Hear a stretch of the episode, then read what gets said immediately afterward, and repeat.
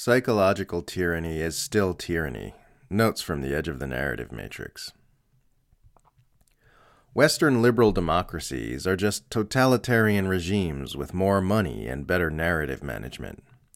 The U S centralized empire controls the global South with bombs, bullets, and blockades, and controls the rest of us with mass-scale psychological manipulation. Sure, it's more pleasant to be sitting where we are rather than at the barrel of the gun, but don't confuse pleasantness with freedom. It's nice that here they let you criticize your government and buy whatever you can afford at the store. It would be pleasant to live in a vat with your brain plugged into a virtual world of endless pleasure, too, but it wouldn't be freedom. Psychological tyranny is still tyranny. You'll never get change as long as propagandists are able to convince a critical mass of people not to push for change. You'll never stop depraved agendas as long as propagandists can manipulate a critical mass of people into consenting to those agendas. Propaganda is enemy number one. Every other solution people talk about is secondary to the problem of the empire being able to psychologically manipulate a critical majority of people. Voting strategies, organizing, activism, protests, none of these things will get off the ground as long as public perception is controlled. The good news is that public trust in the mass media is at an all-time low, while our ability to share unauthorized ideas and information with each other is at an all-time high. The bad news is it still hasn't been enough, and online censorship is increasingly suppressing dissent. So we need to get moving.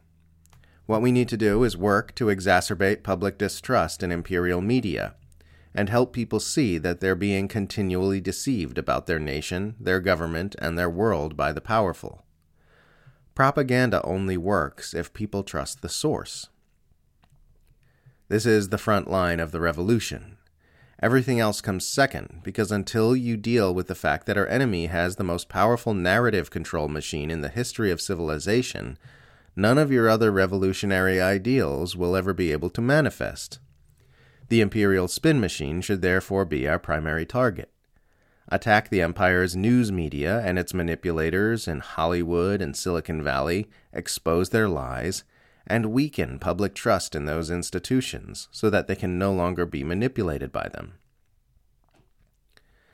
Every positive change in human behavior, whether individual or collective, is always preceded by an expansion of consciousness. All we need to do is expand public consciousness of what's really happening. The more people wake up, the more people will be available to help us. Every healthy impulse gets twisted by our rulers. The push toward equality for women got twisted into doubling the workforce and slashing worker pay. The push for racial equality and L G B T rights gets twisted into having to vote for abusive imperialist political parties. The healthy impulse for global worker solidarity sees imperialist narrative managers finger-wagging at leftists that they must display solidarity with protesters in empire-targeted nations and with Ukrainian soldiers fighting in a U S proxy war. Everything healthy gets twisted. None of this means those healthy impulses are now unhealthy. Just because the narrative managers are twisting them towards sickness doesn't mean we shouldn't still want health. The problem isn't social justice movements, et cetera. It's the manipulations that get placed over top them. This is why I place so much emphasis on overthrowing imperial narrative control. The empire's ability to manipulate the dominant narratives in our society is what keeps us ineffective and confused.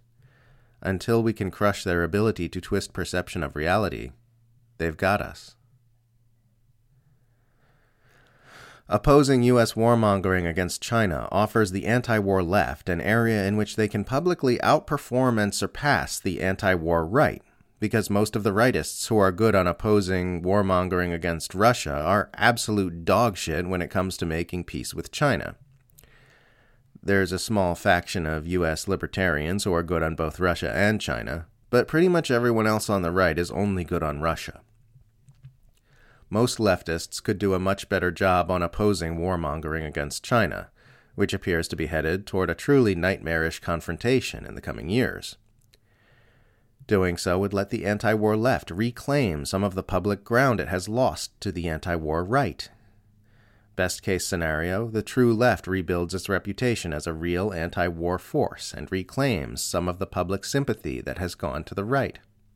Second-best scenario is the anti-war right responds by stepping up its game and getting less horrible on China to remain relevant. It's actually a good thing that young people are becoming more sensitive and demanding more sensitivity from their world. The world is troubled because there isn't enough sensitivity, not because there's too much. The world needs softer hearts, not harder hearts. It needs more people leaning in with curiosity, not leaning back with cold apathy. It needs more emotional intelligence and less emotional sedation. We've seen what a world ruled by hardened men looks like. It isn't good. Keep growing your sensitivity. Keep peeling the callus from off your hearts. You cannot be bowled over by the beauty of your world if your eyes are covered in cataracts of insensitivity. Thick skin makes for lousy sex.